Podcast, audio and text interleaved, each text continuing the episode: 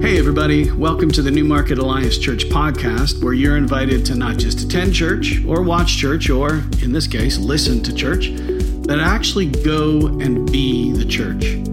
For everything you need to know about our community, be sure to go to newmarketalliance.ca and maybe even drop us a line to let us know you're listening. We read everything you send and we'll be sure to get back to you. Our worship service happens every Sunday at 10 a.m. in person or streaming online. We want you to know you absolutely matter to God, and you absolutely matter to us.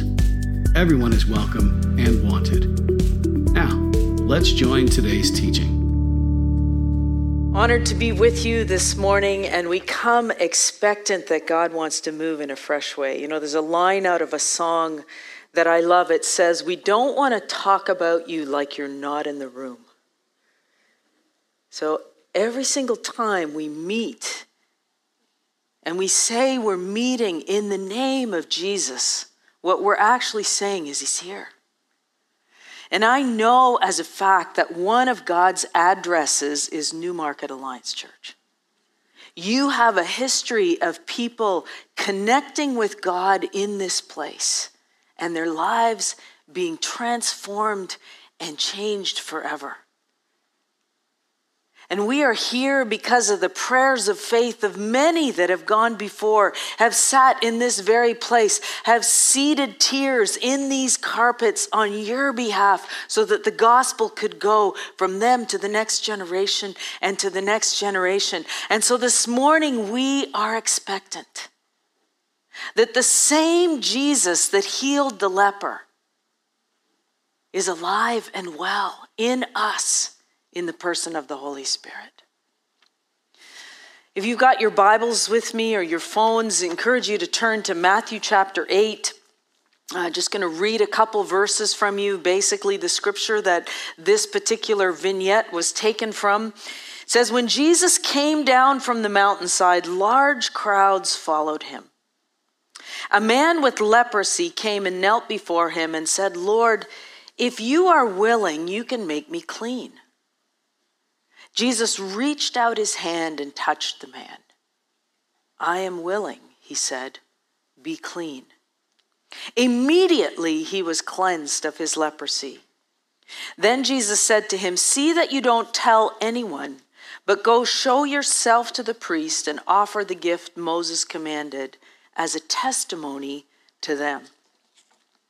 Now, the reality is, for most of us, leprosy is an unknown disease in this part of the world. In fact, it's not very much around in any part of the world, a little bit in India and some of the majority world countries. But the reason for that is because in 1980, 1981, a cure was found. Leprosy was a disease, some people call it Hansen's disease, where the nerves in particularly your nose and your extremities, they would not receive messages from the brain. They would not be able to compute pain.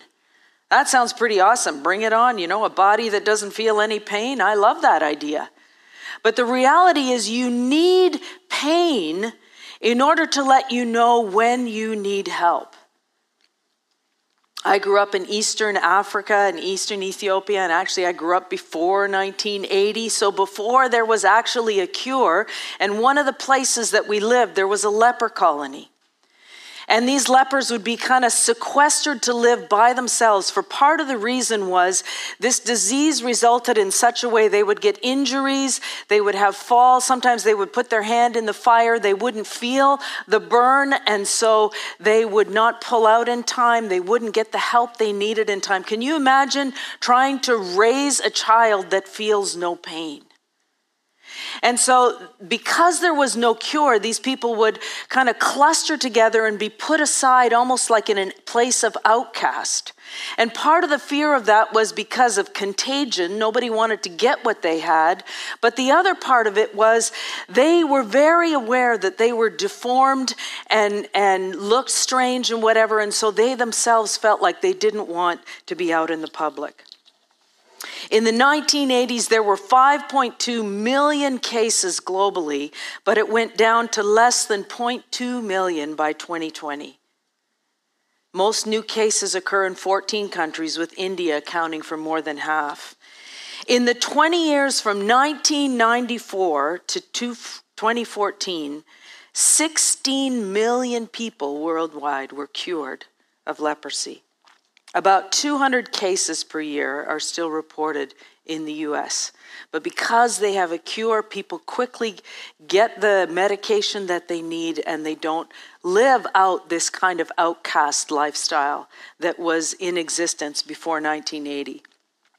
Now, in the passage that we're looking at, some debate whether the leprosy that this leper would have had is actually the same kind of leprosy that we refer to today.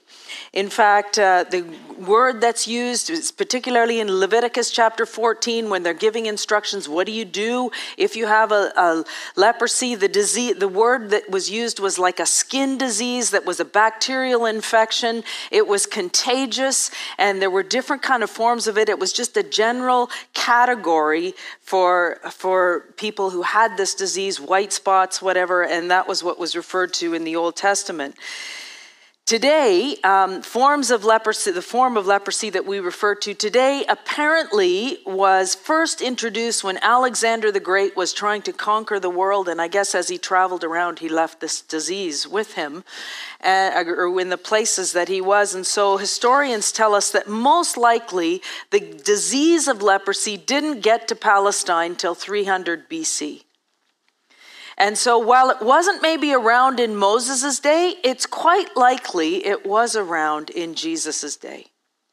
And the truth is, whether it was a different form of leprosy or whether it was the form of leprosy that we know now, the reality is the stigmas around it were the same.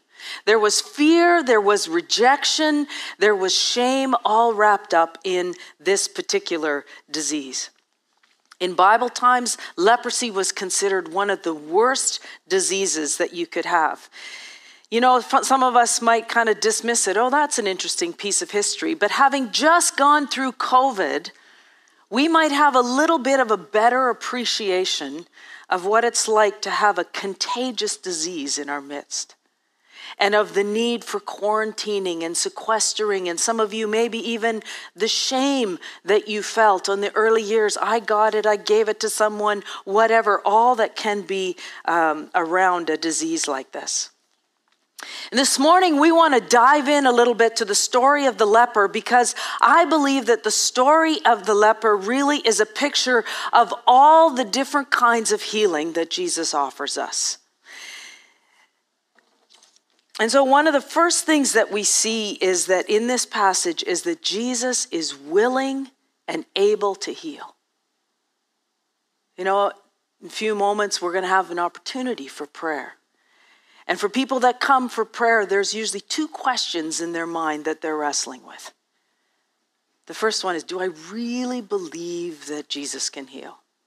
I know that story. It was in the book. I believe the book. That was then. This is now. Does Jesus still heal? And some of us, yeah, we believe, we believe that he heals, and I am dead sure he's going to heal Chris if she needs it. But if I need it, it, I'm not sure. Will he really heal me? And what we see in this story of the leper, that the leper comes and he comes with emotional needs, he comes with physical needs, he comes with spiritual needs, and Jesus meets him fully. You know, in the culture back then, when they had leprosy, they were actually told when you had this disease, if you come into the community, you come around people, you were supposed to yell, unclean, unclean. In other words, for everybody to run away from you. Like, who wouldn't want to live in their own little village instead of submit yourself to that kind of rejection constantly? The shame was unbearable. And what's so fascinating about this passage is when you look in the text, it says that Jesus reaches out to touch this man. Imagine when was the last time he had been touched? The emotional wound with, on this man was perhaps as big as the physical disease. And Jesus reaches out and he touches him. And then he says this He says, I am willing. And the word willing that's used there in the Greek, it's like extending your best offer. Think about that. Every time you come to Jesus and you ask Him for something, His commitment to you is to extend to you His best offer. His best offer. What is one of the reasons we spend time worshiping on the front end of a service is partly because we need to get our eyes off our troubles and onto our God who loves us immensely and get to the place that we actually believe that when we come to Him, He is for us and not against us, and He wants to give us His best offer. His best offer is for you, Newmarket Alliance Church, this morning. When you go talk to your neighbors and your friends at school, you, with Christ in you, the hope of glory, you extend to them His best offer. How dare we hold back out of fear or shame of what they might think of us when we carry the cure, brothers and sisters? Jesus was not afraid of coming close to this man because he knew he was the cure.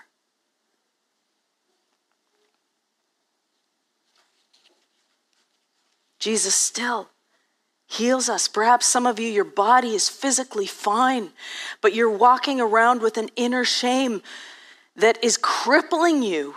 And today's the day that Jesus wants to extend to you his best offer to set you free. To set you free. Physically, you know, Jesus comes and he touches this man the word touch there in the Greek is a touch that changes you. Sometimes, you know, we pray for people, we don't see, we don't experience anything, but Jesus touches them. Just walking in here this morning, someone met me at the front and said, I remember being at such and such an event. I don't know if you remember me. You prayed for me, and when you prayed for me, the love of God, I felt electricity through my body. I'm like, wow, I didn't know that. That's cool you know? And it's all about Him, right? But He works through us to extend His best offer, not only emotionally, but physically. I was out yesterday with a friend of mine, and she was recounting to me when she and her husband were first married, and they couldn't have children. They were trying and trying, and they couldn't have children. And the Lord stirred her heart go to the church and ask them to pray. So they happened to have a church that believed in healing. Praise God for that.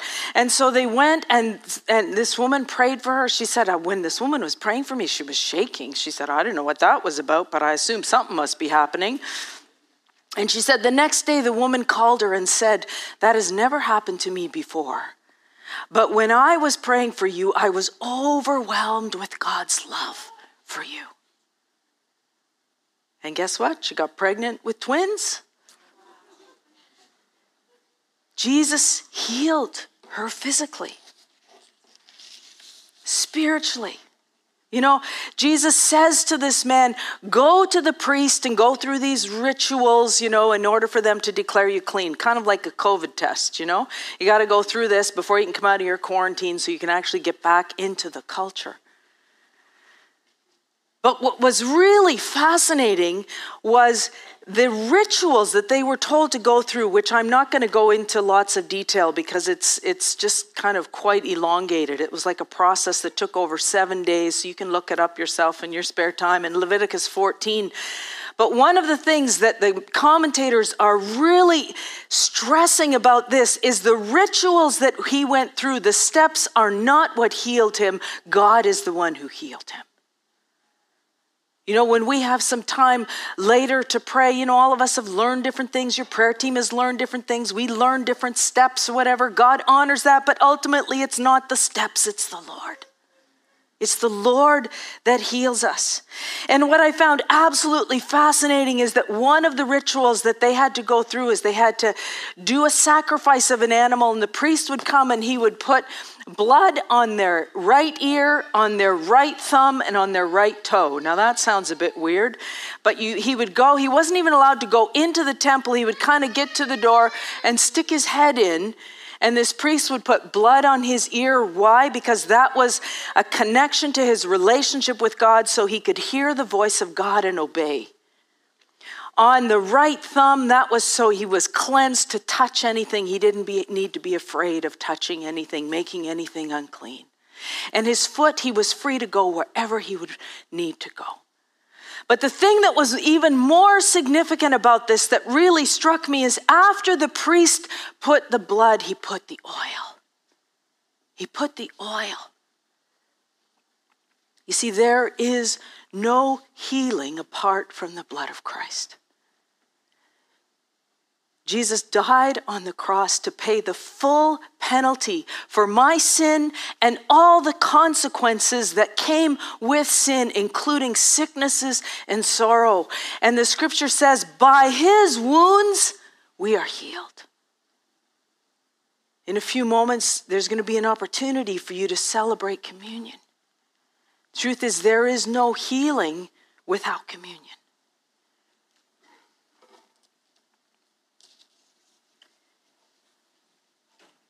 The leper, Jesus, what do we know about Jesus from the story? He is willing. He wants to extend to you his best offer this morning. He has paid the full price for each one of us. And so, what do we learn from the leper? Well, the leper, not only was Jesus willing, but the leper was willing to receive healing.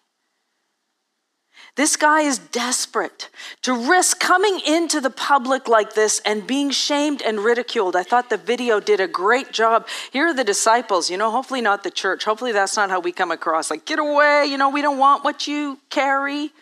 But we kind of do, don't we? There are certain pockets of people in the culture we're not, do we want everybody to come in our midst? Or do we walk a bit like the disciples where we're kind of like afraid of the devil and everybody going to come in and contaminate us? Or do we walk with confidence that we have the cure? This man comes desperate. You know, there's another story in the Bible of a leper, Naaman the leper. And he goes to Elisha, and Elisha says, You know, go dip in this river seven times. He goes, I'm not doing that. I'm not doing that. Well, how desperate are we? I remember a woman at a church I served at many years ago. She had cancer, and I said to her, Go on up to the front for prayer because we had prayer teams. I'm not doing that. I don't want to judge her. She's with glory, she's with Jesus now. But how desperate are we? Jesus says to us, I'm willing to give you my best offer. He expects the same from us. Are we willing to come to him and give him our best offer? In truth. What else do we see about this leper? He's a worshiper. He comes and he kneels before Jesus, the text says. He comes in reverence. How many of us in our culture, we come with entitlement? You know, when you come to the Lord Jesus, the healing that you and I need is way more than just my physical body. The healing that I need is that my heart would be coming before Almighty God and saying, like the guys, Shadrach, Meshach, and Abednego, I know you can do it, but even if you don't, I'm not going anywhere. God loves that kind of worship. He loves that kind of reverence that we bring, and this man brought that. And then we see that he had faith. I know you can do it. I know you can do it. Somewhere he's heard that Jesus can heal, and he is desperate, and he's coming. Now, in the video, it depicts the disciples. In this passage, we don't actually see the disciples, but most likely they were probably there because if there were crowds, they would have been there and they were following along, sometimes kind of like being Jesus's bouncers, whether he wanted bouncers or not, they were kind of took on that role. And you know, there's two ways of responding to this leper. We can respond like the disciples out of fear and hesitation, or we can respond like Jesus did with expectation. You know, why are the disciples hesitant to step out and heal? Well, perhaps up until this point, they'd never seen a leper healed before. That's a pretty legitimate reason to be cautious. Why are we hesitant to step out to heal? Well, maybe, maybe we're not convinced that we have the cure. Maybe we're struggling. Maybe the biggest thing that you would walk away from here today is Lord Jesus, would you give me faith? Would you give me a heart to believe? Maybe we've prayed for many who haven't been healed, and we're kind of like, yeah, I just can't keep setting people up for disappointment. I don't want to look stupid. So, how long do I stay at this? And why isn't everyone healed? Well, I don't really know. The one thing I do know is that God's ways are not our ways. His thoughts are not our, our thoughts. His timing is not our timing. I remember a neighbor of mine, and this man uh, did, wanted nothing to do with God. In fact, they didn't even celebrate Christmas. And one day, like he got cancer, and then he had this massive tumor on his face, kind of that was like literally looked like a sweet potato on his face, pulling down his eye so that wouldn't drain properly. It was pretty serious.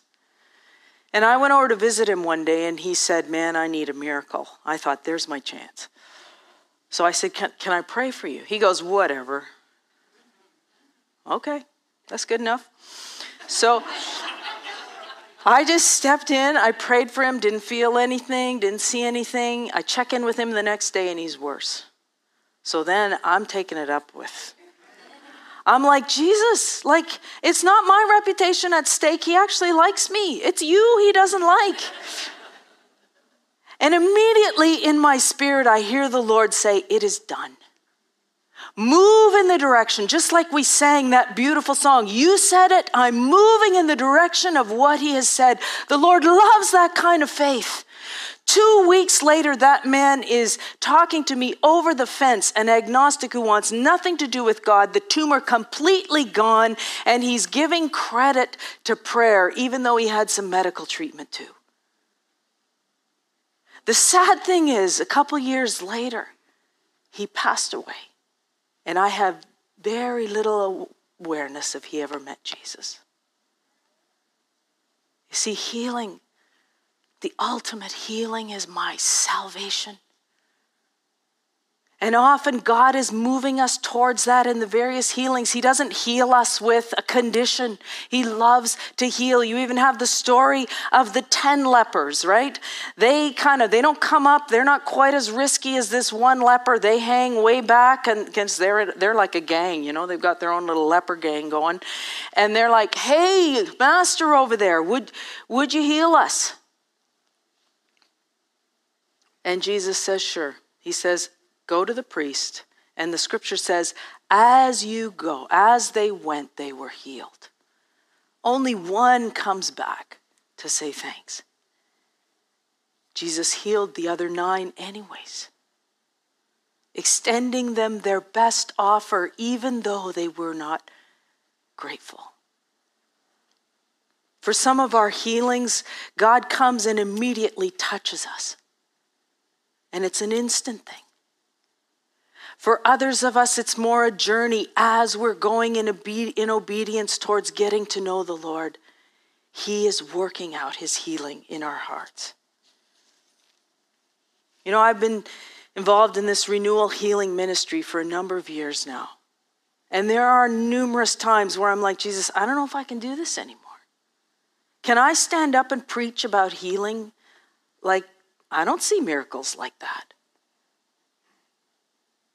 I hear little dribbles of one and I grab those stories. And recently I was praying about some very difficult situations in people's lives that I know. And I just said to the Lord, Why don't you do more? Why aren't you doing more? And immediately in my spirit, the Lord said this Me do more? You know how God, when He downloads something into your spirit, it takes paragraphs to explain but it was like he was saying, Kathy, I did it all on the cross. I did it all on the cross. The blood was already shed.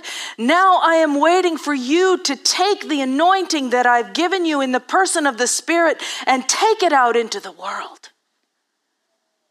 I've done it all, he says. So, where do we start? Where do we start? You know, well, one of the things is you study about great healing movements. One of the things you find if you pray for nobody, nobody gets healed. If you pray for everybody, some people get healed. And there seems to be this, you, you listen to different stories of people, whether it's John Wimber or um, Heidi Baker or whoever, and they say, initially I prayed for all sorts of people and people weren't healed, but I kept praying. And that is a gift to, from God to us because we are so prone to take the glory and think it's all about us. And He needs to bring us to the place that we know that we know that we know it's not me, it's Him. But we have to start somewhere. And so a starting place is to come alongside. Who's someone that you know that has faith? Saddle up next to them, borrow their faith, and begin to step out. Just start with one. You know, and not just in the church, your neighborhood, where you work, your school. Is there someone there that has a need? I don't know of very few people, I know very few people who won't let you pray for them. They might be a little, well, you can do it on your own. Okay, no problem. I can do it on my own. But people are very prone. I have another neighbor who's struggling with another disease. And I have periodically prayed for her. And when I've prayed for her, she'll go, Ooh, what was that? That was cool. I'm like, That's just the presence of Jesus because he loves you. God is just wanting us. If you get nothing from this message, I pray that you would get this that He's giving. He's standing up here in front of you, Newmarket Alliance Church, with fresh oil with fresh oil. He's saying, Will you take it and will you go out and dispense it? I was thinking, even driving here, New Market. Uh, where that name come from? New Market must have happened up here. Someone started a new market. And I want to challenge you will you be a new market of dispensing the healing, anointing oil of the living God? Because He's paid the complete price. He's paid the complete price. And then the other thing that God said to me so clearly is Kathy, let go of the outcome. You stop measuring me by your expectations. He said, Be a Hebrews 11 believer. You know what it says in Hebrews 11? It says, Many died never having seen the fruit of the promise, but they never stopped believing in the promise. And I made a commitment to the Lord. I will keep preaching that you are a healer because your Bible says it, even if I never see any healings. I want to be a Hebrews 11 person. God loves to heal. And he loves to do the unexpected. I remember a woman from our church, she was in her 90s. She got hit by a truck, walking on a crosswalk, and this truck backed into her, broke her leg. She was too old to have surgery. So they just kind of put her in a bed and so we went to pray for her. And one of the beautiful things when you're praying for people, you you know, the Holy Spirit lives in you if you're a believer and so he knows what to say. You don't have to conjure it up. And often he's saying stuff and saying stuff through you and you don't even know. So I'm praying for this woman and out of my mouth comes this and I break off of you the curse that God doesn't heal old people. I've never prayed that for anybody before. And as soon as I say amen, she says to me, That's so interesting that you would say that because I really believe it. You got to die of something. well, she stayed in that hospital for a while and she got like, uh, what is it, influenza or something? She got like really bad stuff. She got blood clots. Her family doctor called and said to the family, You know, you better get here and say your goodbyes. And guess what? It was like two weeks later, she's up bombing around with her walker in the old folks' home, helping everybody out. Her leg is fine. God just loves to blow apart our stereotypes and our things where we think they're, we don't put limitations on Him. And so the worship team is going to come up. They're going to come up and they're going to play this amazing song called I Speak Jesus. And in this song, it's quite a lively song, so you're allowed to get up and move a little bit. But one of the things I love about loud band music is it becomes a time to intercede. When you're worshiping, you're worshiping the Lord. Sometimes a scripture or something will come up and it's like, oh man, so and so in my life needs that. In Jesus' name, I declare it. You know, my boss was laughing at me because I hope this doesn't offend anybody, but one of the things I loved about wearing a mask in church is you can speak in tongues and nobody knows and you don't get in trouble for it. And he said, Oh, yeah, I can just see two years from now, you know, the masks will all be gone and Kathy will be wearing her mask up front here. But I love loud worship where we can just speak out in whatever language God has given us. We can intercede. And I want to encourage you, Newmarket Alliance Church, as this song is playing, which is an amazing call, song called I Speak Jesus over my neighbors, over the street, over my mind, over my family. And I want to ask you collectively as a body to reach out and say, Jesus, come and speak Jesus over us afresh in this place over our city, over our schools, over our businesses. And then after that song, we're just going to give you an opportunity to move around. I'm going to pray now for the communion. We're going to give the Lord thanks. And you can go when you don't feel like you got to rush and go hit the stations. There's no rush. You might just want to sit in the presence of God and receive from Him. You might want to get together with someone that you're sitting next to and pray for someone, like Chris encouraged us to. Or there's going to be prayer teams around the room. You might want to go and just say, Will you pray for me? I just want to encourage you. Jesus stands before you this morning with His best offer. It doesn't get any better than this. I was watching last night as watching two girls in Turkey pulled out from the earthquake. Awful, awful stuff. And I'm thinking, Jesus, why would they even want to be alive? But then I started praying, Jesus, there's preachers and Christians and people there, would you come and would you speak healing? Would you speak Jesus over those people that they could come out of the ashes and become a testimony to the living God to carry the best offer to other people there that don't know Him?